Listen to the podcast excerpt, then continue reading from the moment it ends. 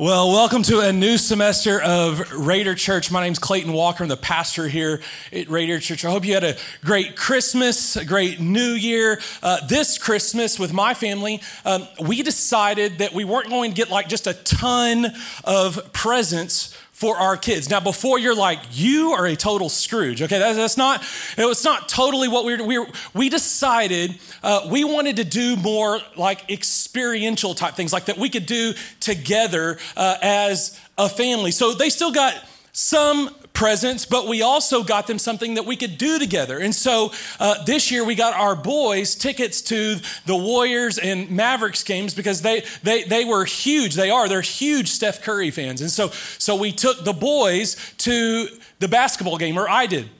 My wife, on the other hand, took my daughter at the same time to the American Girl shop or store or whatever you call that thing. So, so factory or something. So, so they, they go to the Galleria in North Dallas and they're at the American Girl place. They got this reservation. They make the doll. It looks exactly like my daughter Nixon. It's got glasses like her and hair like her and outfits like her and all this kind of stuff. So my wife's like, uh, Nixon, what do you want to call uh, your, your, your doll. And um, she says, Elsa. And we were like, oh. uh, you know, my wife's like, can you come up with something else? Like any other name, you know, like that's kind of a popular name. You know, is there any other name you can? She's like, nope, her name's Elsa. We're like, okay, her name's Elsa. Okay, so they're there together. They have like a meal together. And my wife posts this picture on Instagram of her and Nixon together. And Nixon's like feeding her and, and has a little cup and she's giving her a drink. And it's the cutest, sweetest thing. Like Nixon's hair's all done, like curled up, perfect, makeup on point. I, I mean, it's just this perfect moment, okay? They're there, there's this perfect mother daughter moment, okay? 30 miles south of my wife and my daughter, I'm at Neo's Pizza, downtown Dallas, with my two boys. And we're at dinner, and they sit down, and the first thing they do is rip open sugar packets and dump it in their drinks because they think that'll be cool. Well, now we've got to get them new drinks. Then they get napkins and they cover their hands in napkins and poke knives and forks through the napkins and say they're Captain Hook.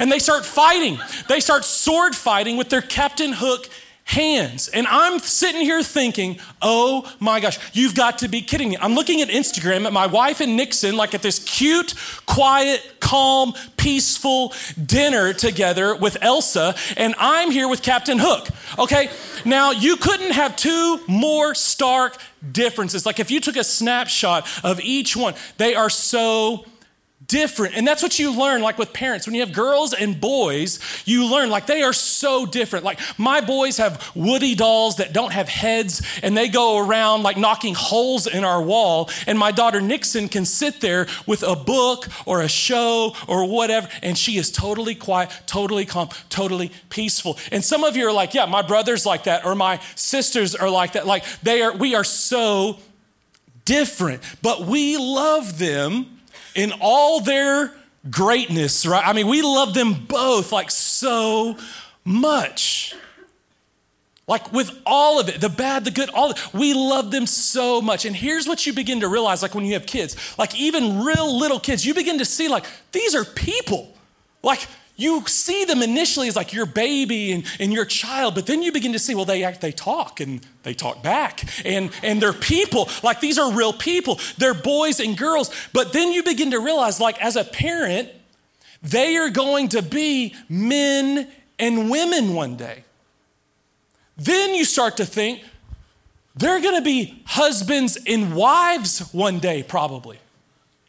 And then they're going to be dads and moms one day. And so you realize, like, real quick, even though they're your kids, you are raising future men and women, husbands and wives, dads and moms. And as a follower of Jesus, I want my kids to be godly men, godly women, godly husbands, godly wives, godly moms, godly dads.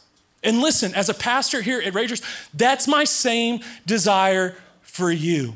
You may not realize this, but most, off, most times before a service starts, I'll walk up and down every aisle and I'll put a hand on every chair and I'm praying over every chair that God will do something in your life. And one of the things I'm praying for, for every single one of you, is that maybe because of your experience here, your encounter with Jesus, that you will become a godly man, a godly woman, a godly husband one day, a godly wife one day, a godly mom, a godly dad. We want to help prepare you for that. You might be thinking, listen, bro, that's not me. I, am not into that. Like, I'm not, that's not what I want right now. I'm not thinking about that. And listen, that is totally fine. There's nothing wrong with that. But you should at least admit,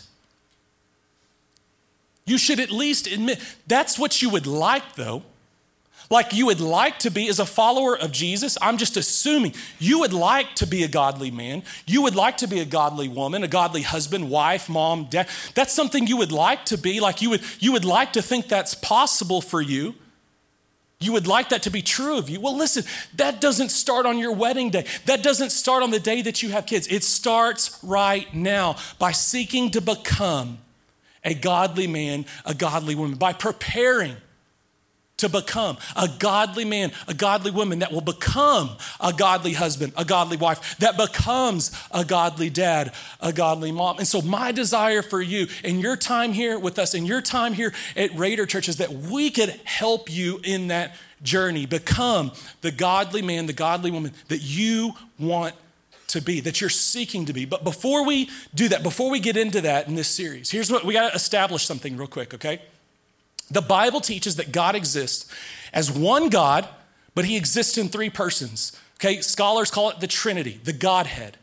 That God exists as three the Father, Son, and the Holy Spirit, three persons, but he's one God. And if you're like, bro, three doesn't equal one, I get it. Like, I totally understand where you're coming from. That's just what the Bible teaches that God is God the Father, God the Son, God the Holy Spirit. They're all God. They're three different people, persons, we believe but they're one God. We call it the Godhead, the Trinity. It's the doctrine of the Trinity. Okay, so if God exists as Father, Son, and Holy Spirit, they're all three God. That means the Father, Son, and the Holy Spirit are unique, different, but equal. They have different roles, but they're equal. And now watch this God creates, the Bible says in Genesis 1, male and female in his image or in his likeness. So, watch this, follow me. Male and female, guys and girls, we are created in the image of God with his likeness, which means this you were created unique, different, but equal. You have unique and different needs, but they're equal. We have unique and different roles and strengths and weaknesses, but equal, just like God, the Father, the Son, and the Holy Spirit are, because we've been created in His image. So, in this series, here's what we're trying to answer. Here's what we're trying to look at. What does it look like to be, to embrace, to seek, to pursue, to live out what it looks like to be a godly man, a godly woman in a healthy way and in a way that breathes life into the other gender. And this could never be more important in our society and our culture than it is right now, with so much out and with us getting bombarded specifically on what toxic masculinity is. This has probably never been more important for us to address and to talk about. What does it look like then to be a godly man in a healthy way that breathes life, that doesn't destroy, that doesn't tear down, that doesn't hurt, that doesn't offend, but builds up and encourages men and breathes life into the opposite gender. So that's what we're going to look at in this series. What does it look like for me to embrace the gender that God created me to be from the time I was conceived in my mother's womb? What does it look like for me to embrace that and to live that out in a godly way, in a healthy way, in a way that breathes life, not death, into the opposite gender. What does it look like to become the one? So often in college, especially later in college, we seek to find the one. We're talking about the one and what the one looks like and what we're looking for in the one. But maybe, just maybe, God wants us to pursue becoming the one instead of finding the one. So, so here, watch this. Here's what we're going to do in this series, okay? Here's what here's our, here's our goal. Our goal is to help you become the one that the one is looking for. This is our goal. Is to help you become the one that the one is looking for, to become the man or the woman of God that the man or woman of God should be looking for. And to do that, we're going to turn to God's word. Okay? We take our cues from God and his word because he's the one who designed us. He's the one who created us male and female. He's the one who designed this whole thing, who designed relationships and, and, marriage. He's the one who designed. So we take our cues from the designer, not from this world, not from media, movies, TV, 50 shades, porn, whatever it is. We don't take our cues from the world who continue to mess things up time and time again, right? I mean, that's what you and I do. That's what I've done. I mess things up. When I do things my way, there's nothing but pain and regret and tears and sorrow that are in the wake that follows. So we want to take our cues from God's word because He's the creator, He's the designer. We do things His way, and we get to experience His best in relationships and in marriage one day. And I don't know about you, but I want to experience God's best in my marriage. And I'm willing to bet you would say, whether you're a follower of Jesus, or not whether you buy into this whole God thing, regardless, you would say that one day when I'm married, if there's a God and I get married, I want to experience His best. If He really created and designed marriage, then I want to experience His best. If that's you, you need to lean in, you need to take notes, and you need to see what it looks like to be a godly man a godly woman. So if you got a Bible, go to Song of Solomon. Song of Solomon, Song of Songs, depending upon your translation. If you don't have a Bible, go to raiderchurch.com on your phone, uh, select message notes from the menu, and uh, the verses and the points, everything will be there for you uh, to save and to take with you. So, in this letter, this is a, a poem, this is a song. It, it's, a, it's a, a, back and forth between a man and a woman who are expressing their, their love, their, their passion, their intense desire for one another. Okay, and so as we read this, here's what you need to know God is not against you having fun. In fact, He created nerve endings and all kinds of stuff on the man and the woman's body so that you can know that God wants you to have fun. He's for your pleasure, okay? He's all about that. In fact, I, I mean, he created sex. He doesn't look at you or me or husbands and wives and look at them and like, what are you doing? What? That doesn't go there. What are you, what are you doing? No, no, no. He created it. He designed it for your joy, for your pleasure. And so when we read this letter, if you were to read this letter word for word, like verse by verse, you would be like, this is in the Bible? And people throughout church history have wondered, why is this in the Bible? It doesn't really talk about God, but it does talk about the thing that you and I most long for and desire, and that's to love and to be loved, to experience intimacy. And it tells us how to do it in a godly way. And so, as we look at what he said and we look at what she said, we'll see what it looks like to become a godly man, to become a godly woman, and you will see as a godly man, as a godly woman, what should I be looking for in a God? What does a godly man look like that I should be pursuing, that I should be looking for? Guys, what does a godly woman look like that I should be looking for and pursuing? So let's go. Song of Solomon, Song of Song, chapter 1, verse 2 is where we're going to begin. And she says this to the man Kiss me and kiss me again, for your love is sweeter than wine. Right here, love in Hebrew, this word means love making. She's saying, dude, your sex is better than alcohol, okay? That's what she's saying. She is saying your love making is better than wine. It's amazing. It's incredible. She feels loved by this man. And when you read through Song of Solomon, you'll see example after example of this man pursuing this woman, building her up, encouraging her, telling her what he loves about her, talking about how she's unique and how she stands out among all the other women. He builds her up. He encourages her. He's talking to her about how much he loves her. He's talking to her about how he can't wait to be with her and he longs to be with her. He's not with her. He tells her he's missing her all throughout this letter, this back and forth, we see this man showing and talking about how much he loves this woman. Paul said this in Ephesians chapter 5 Husbands, love your wives. Why? Because a woman needs to feel loved. You could say it like this. Here's the principle for us today a woman needs to feel pursued. So, men, watch this. Godly men, a godly man pursues a godly woman in a godly way. You want to be a godly man? Then you pursue godly women in a godly way. Which means this you're not passive. You take initiative, you take next steps, you verbalize what you're thinking, what you're feeling, and the next step that you want to take in a godly way, in an appropriate way. So here, here's kind of what this looks like, okay, just for me. When I was like 18, 19 years old. My wife Darby and I, we'd already known each other for about six or seven years. We met in junior high. Some of you guys know that. And uh, right here in Lubbock, and we met each other, and we were friends for a long time. We talked all the time, we joked around, uh, we, we hung out, we talked on the phone. I mean, we were great, great friends.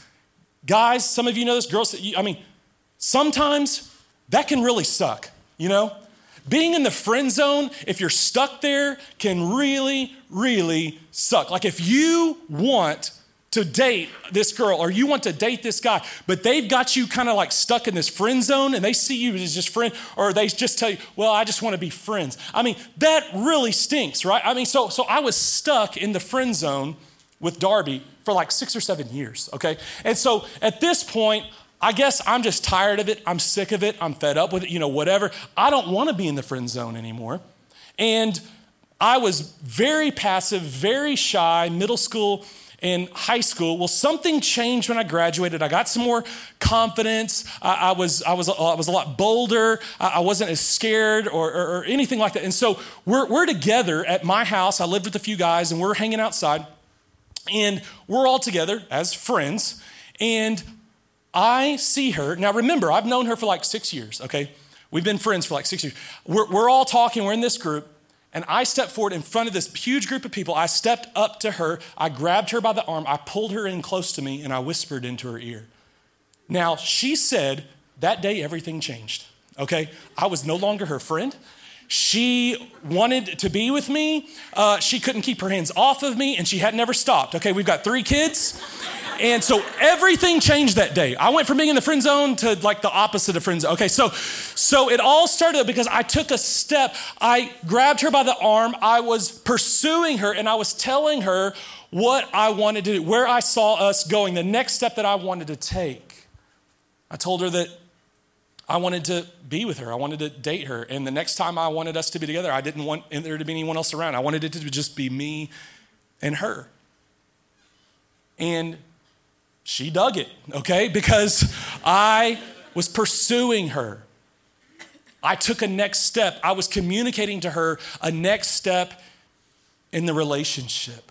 And so sometimes that's going to be verbalizing, speaking, hey, I want to go get coffee. Hey, would, would you want to go on a date? Do you want to go hang out like by yourself? You know, whatever. I mean, you're communicating a next step, an appropriate next step in a godly way. But you're pursuing, you're taking steps, you're pursuing her, you're letting her know that you're interested. Now, here's what I didn't do I didn't grab her by the arm and pull her kind of in close to me and whisper into her ear, hey, God just told me we're supposed to get married. Okay, that's weird. Dudes, that's weird. You don't need to tell some girl you get some word and you're supposed to get married and you hadn't been dating, you're not even friends, like you just walk up to some random girl. And so, so don't do that tonight. Don't walk up to some random girl and say, hey, God told me we're supposed to be together. That's weird, okay? Girls, if a guy does that to you, run, all right? Run the other way. I took an appropriate next step. It was an appropriate next step in the relationship. It wasn't too far. It wasn't an ungodly step. I wasn't telling her things that I shouldn't have been telling someone that wasn't my wife. It was an appropriate next step. I was communicating, I was verbalizing it to her. And I did it in a public setting, which she really loved. Okay, so so a godly man pursues a godly woman in a godly way. Let's keep going. Next. She says to him in ver- chapter 1, verse 3, How pleasing is your fragrance. So, guys, a godly man smells good, okay?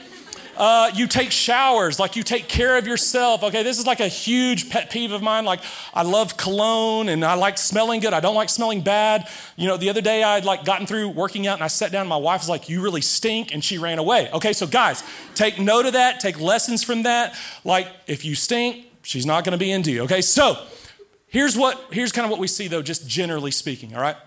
Is that a godly man takes care of himself. He takes care of himself he takes care of the things around him. He takes care of things. He's not a slob. Guys, you could say it like this a godly man is disciplined. A godly man is disciplined. Now, here's a little bit more about what I mean by this. Paul said this in the New Testament. He said, I will not be mastered by anything. I will not be mastered by anything. Like, there's nothing in this life, there's no worldly thing that I will be mastered by. I'm not gonna be mastered by alcohol.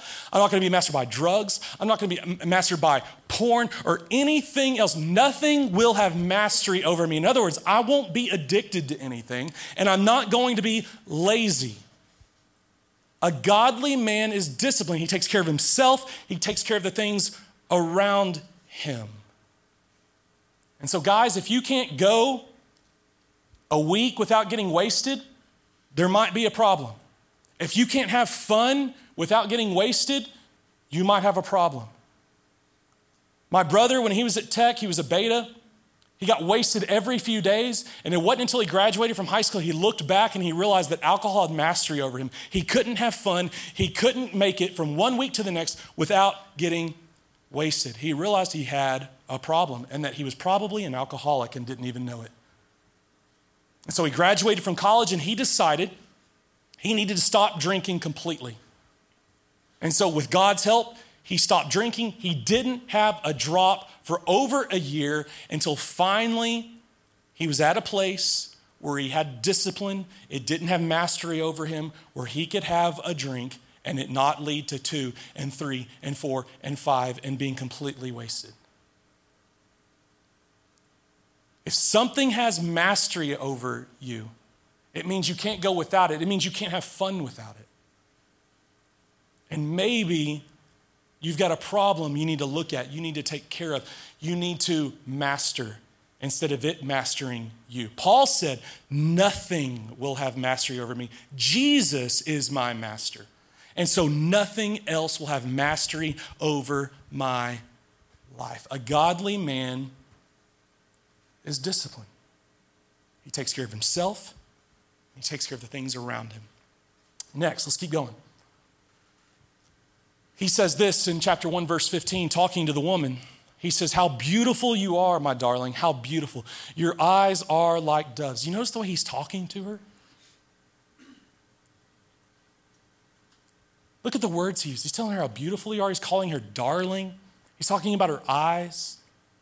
This is a very soft, kind, gentle way of speaking to this woman.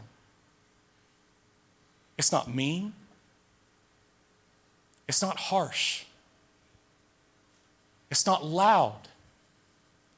It's a soft and gentle encouragement to this woman that he loves. Paul said this in Colossians 3, verse 19. He said, Husbands, never treat your wives harshly, but be kind and gentle in the way that you speak to them. So, a godly man, watch this, a godly man is gentle. A godly man is gentle with the women in his life, with the woman he will date, with his wife one day. He's never harsh with her. He's gentle, he's kind, he's soft in the way that he talks to her. I've told my boys an illustration I've heard for many years. And it goes like this that in life, there are sheep, there are wolves, and there are sheepdogs. And you have a choice. You can be the sheep, people walk all over you, they trample over you, you never stand up for yourself. You could be the wolf who's mean, a bully, tears people down, mocks people, laughs at people. Or you can be the sheepdog that protects the sheep, that are kind and gentle and look out for other people around them. And I've told my boys, I've said, listen, it's your choice.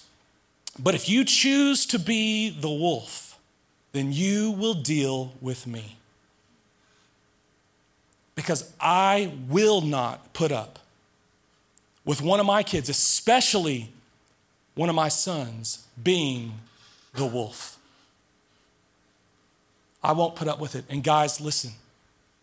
If you struggle with being forceful and angry, with liking, with wanting to dominate people, with mocking people, with making fun of people,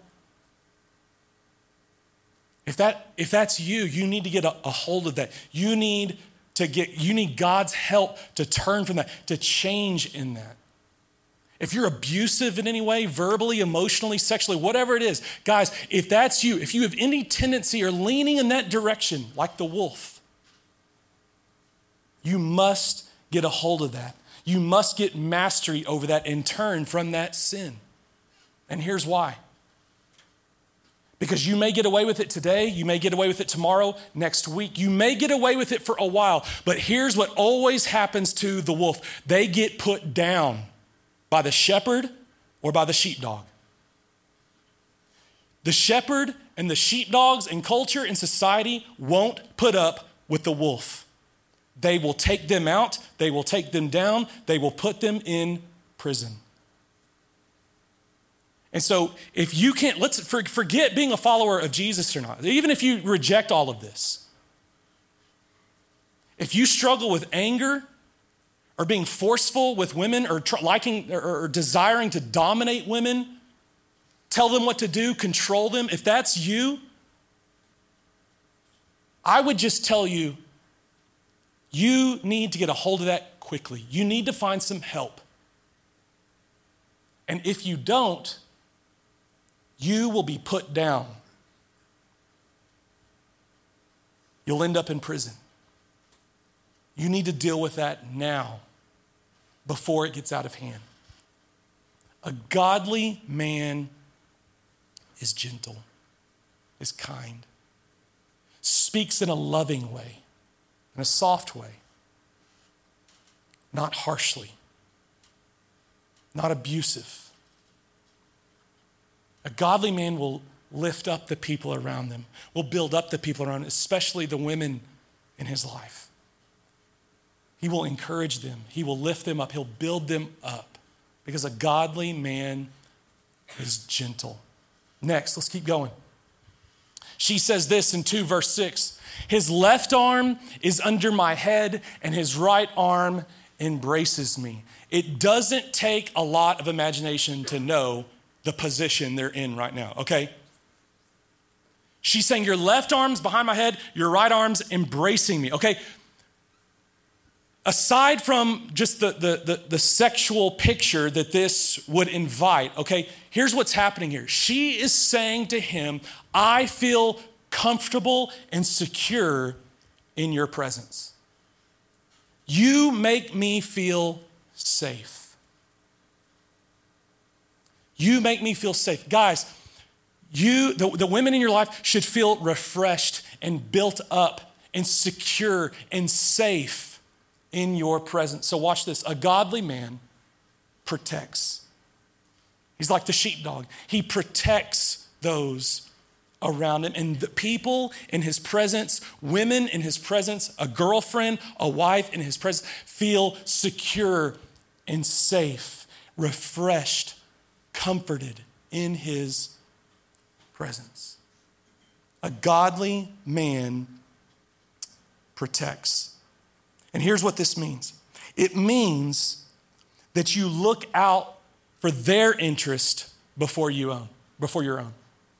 I mean, that's what someone who protects other people does, right? That's what the sheepdog does, right? In spite of their own interest, and regardless of what it means for them, they will defend and protect the sheep. Guys,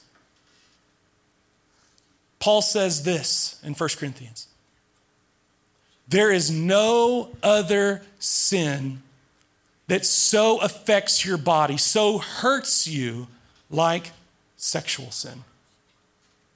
There's none other. Paul says there's none other like it. And many of us can relate to that, right? I mean, like me, I can relate to that. I get that because I've experienced it. There is no other sin like sexual sin. It's the hardest to get over, it's the hardest to forget. It haunts you. The scenes will often replay over and over and over again in your mind. I mean, it's the last thing that we want to share with someone we love or the things that we've done sexually with other people. It's because Paul was right. No other sin affects you the way sexual sin does. It hurts you in a way that no other sin does. It hurts your body. And so a godly man will protect the girl he's dating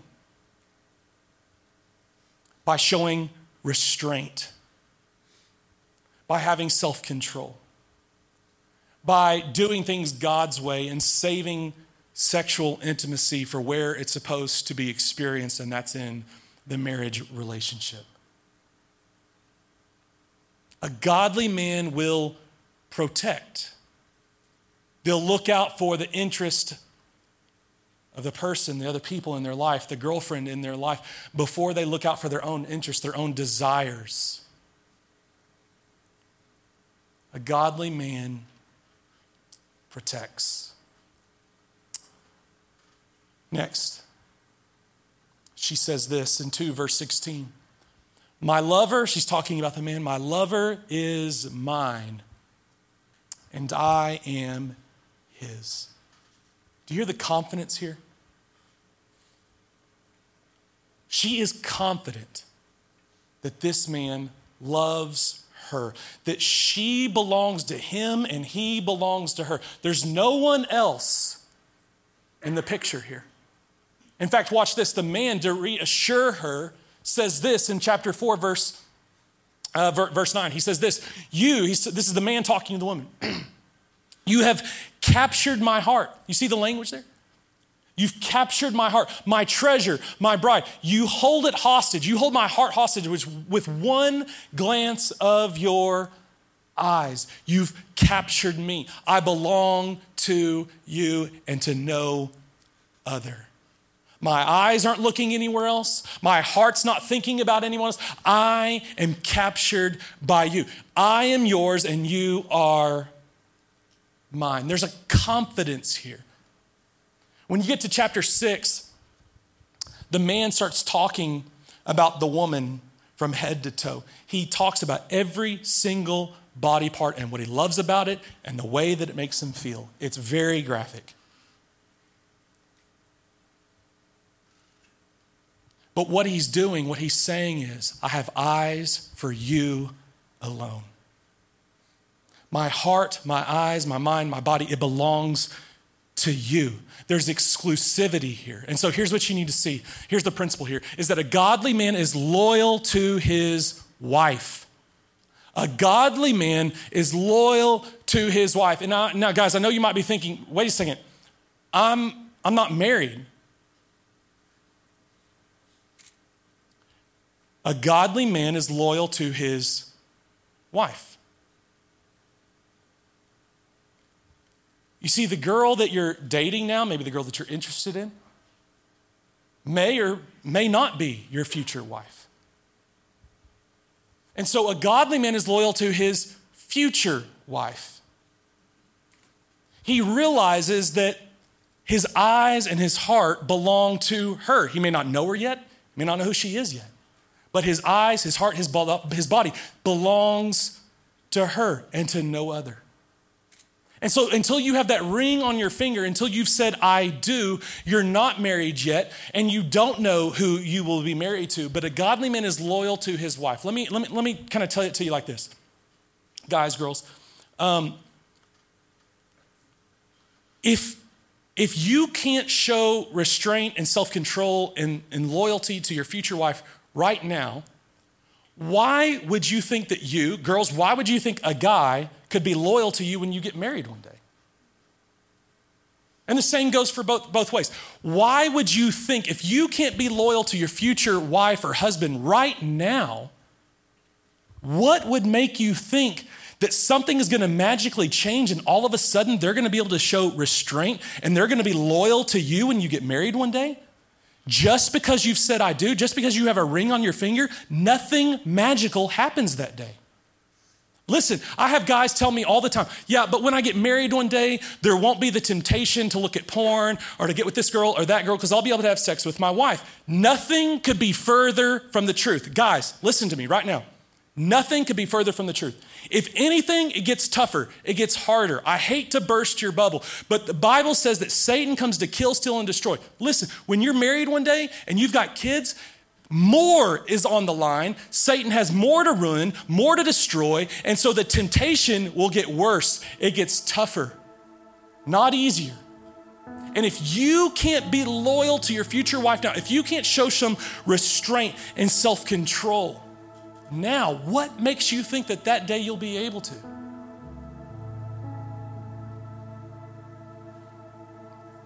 And so, regardless of what your past looks like, Today, you need to ask for God's help to turn from your sin, to help you have self control and to show some restraint so that today, so that now you are preparing and you are becoming the one because you don't turn into the one when you say, I do.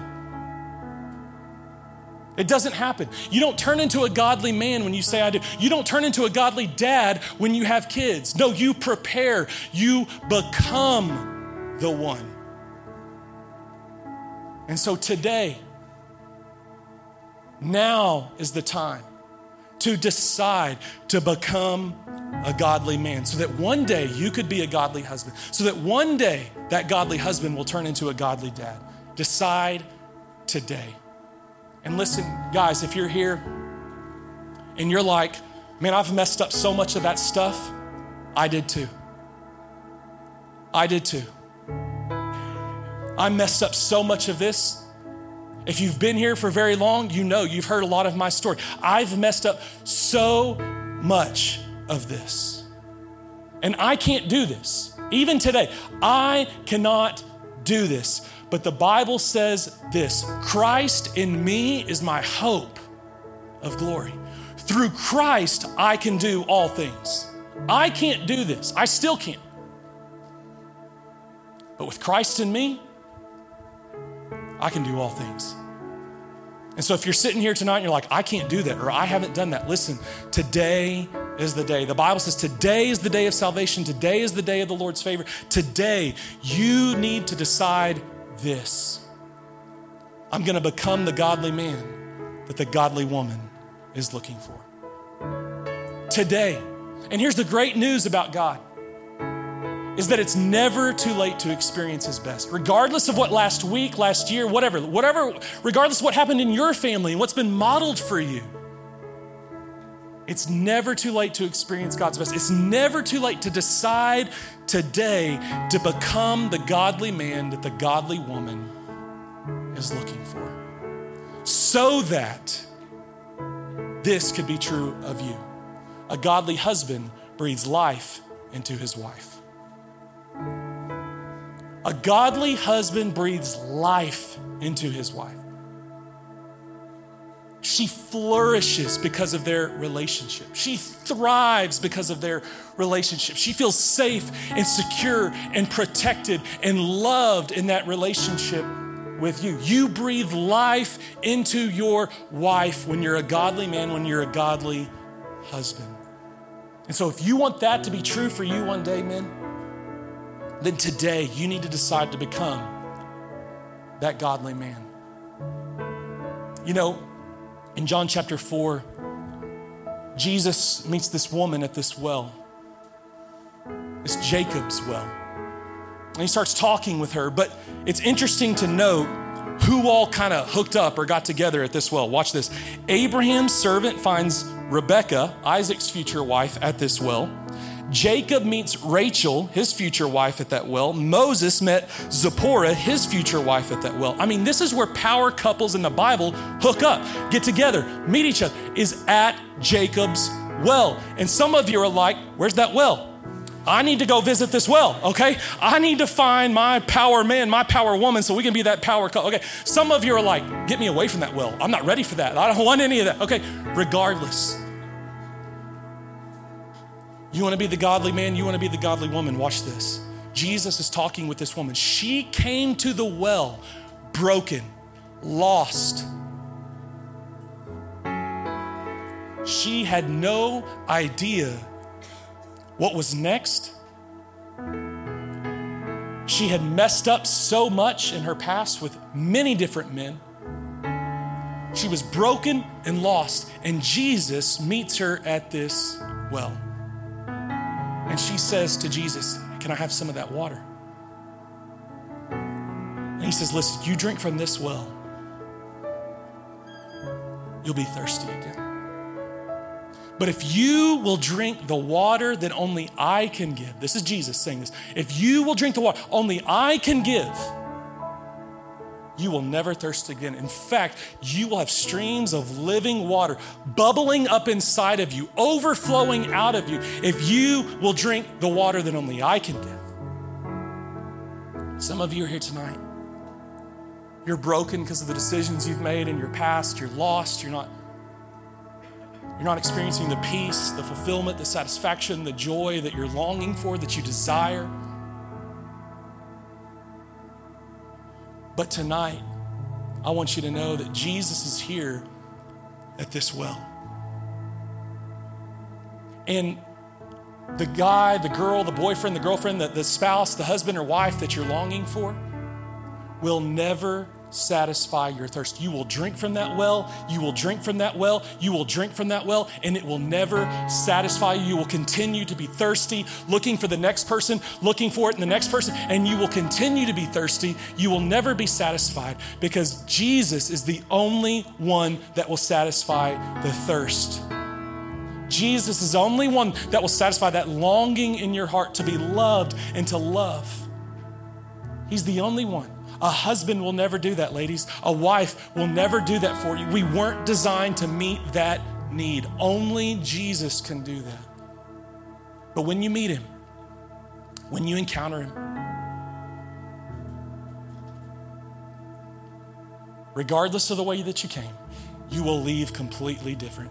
That woman left that well streams of living water were bubbling up inside of her, overflowing out of her. In fact, she went back to her village and she started telling everyone about this man that she met that totally changed her life. She came to him broken, she came to him lost, but she met Jesus and she left and she was healed and she was whole and she was satisfied and she had streams of living water. In other words, life bubbling up inside of her, overflowing out of her because she met Jesus, the only one that can do that in you. And so, men, you want to be a godly husband one day that breathes life? The only way that's going to happen is if you meet Jesus, the one who will bring springs of living water, life, into you and overflowing out of you into other people, into your wife one day. Only Jesus can do that in you and through you. And so, my prayer for you tonight is regardless of the way that you came, you will meet Jesus tonight at this well. And like she did, you will drink from him and never thirst again. Some of you are here tonight, you've never given your life to Christ. Tonight is your night, today is your day. The Bible says today is the day. The Bible says that we've broken God's law because of our sin, because of our mistakes, and you break God's law, you pay God's fine. It's eternity separated from Him in hell. But God loves you so much, just like that video We saw at the very beginning, God loves you. He loves you. He loves you. He loves you that He sent Jesus, His Son, to die on the cross to pay your fine for sin. So that if you would give your life to Jesus, if you would trust in His payment of your fine, your sin could be totally forgiven. Past, present, and future, you could be right with God. You could know for sure that when you die, you're going to heaven. It's not when you've been good enough. It's not when you've been to church enough times. It's when you drink from Jesus the very first time. It's when you come to Him and say, I give my life over to you. And your life, just like that woman, will be radically changed. And if that's you, man, fill out that form on our website and let us know that you're giving your life to Christ tonight. Would you bow your heads and close your eyes and uh, just in this moment, I just kind of want this to be between you and God. And guys, if you're here tonight, men, and you would say, you know what? This hasn't always been me. I've messed up a lot of this stuff, but tonight, tonight, I may have come here broken and lost and messed up. But I want to meet Jesus tonight at that well. And I may have come in here not living and not pursuing to be a godly man, but tonight I want to leave pursuing and becoming this godly man that you're talking about. If that's you and you would say, Hey, I need Jesus' help to become a godly man, to pursue being a godly man, and you, you want me to pray for you, would you just lift up your hand and say, Yeah, that's me? That's me. I, I want to become that godly man that you're talking about. Would you pray for me tonight? If that's you and you want to start on that path, continue on that path, whatever, but you're just saying, I want to be that godly man that you're talking about. Just slip your hand up in the air real high. See him all over the room. If that's you, lift your hand up. Say, That's me. I want to become this godly man. God, I pray that tonight, for every hand that's lifted up right now, God, would you right now fill them with your spirit? Would you enable them? God to become, to just, just to change their, their mind, their passion, their heart, their focus, God, tonight, that they would begin to walk down a path of becoming this godly man, that you desire every one of us, every man in the room tonight, you desire every one of us to become this godly man. God, would you give us the strength? The desire, the commitment, the ability, God. We can't do it without you. I can't do it without you. Christ in me, Christ in you is your hope. And so tonight, God, we put our hope in you that you would help us to become this godly man. Now, would you stand up? Our team's gonna lead us in worship. We're gonna sing and celebrate this God, this Jesus who meets us at the well, broken and lost. And when we meet him, when we encounter him, we can walk away totally changed. So, God, tonight, as we sing, would you change us? God, we meet you here right now. Would you meet with us? Would you change us from the inside out, God? It's in your name we pray. Amen.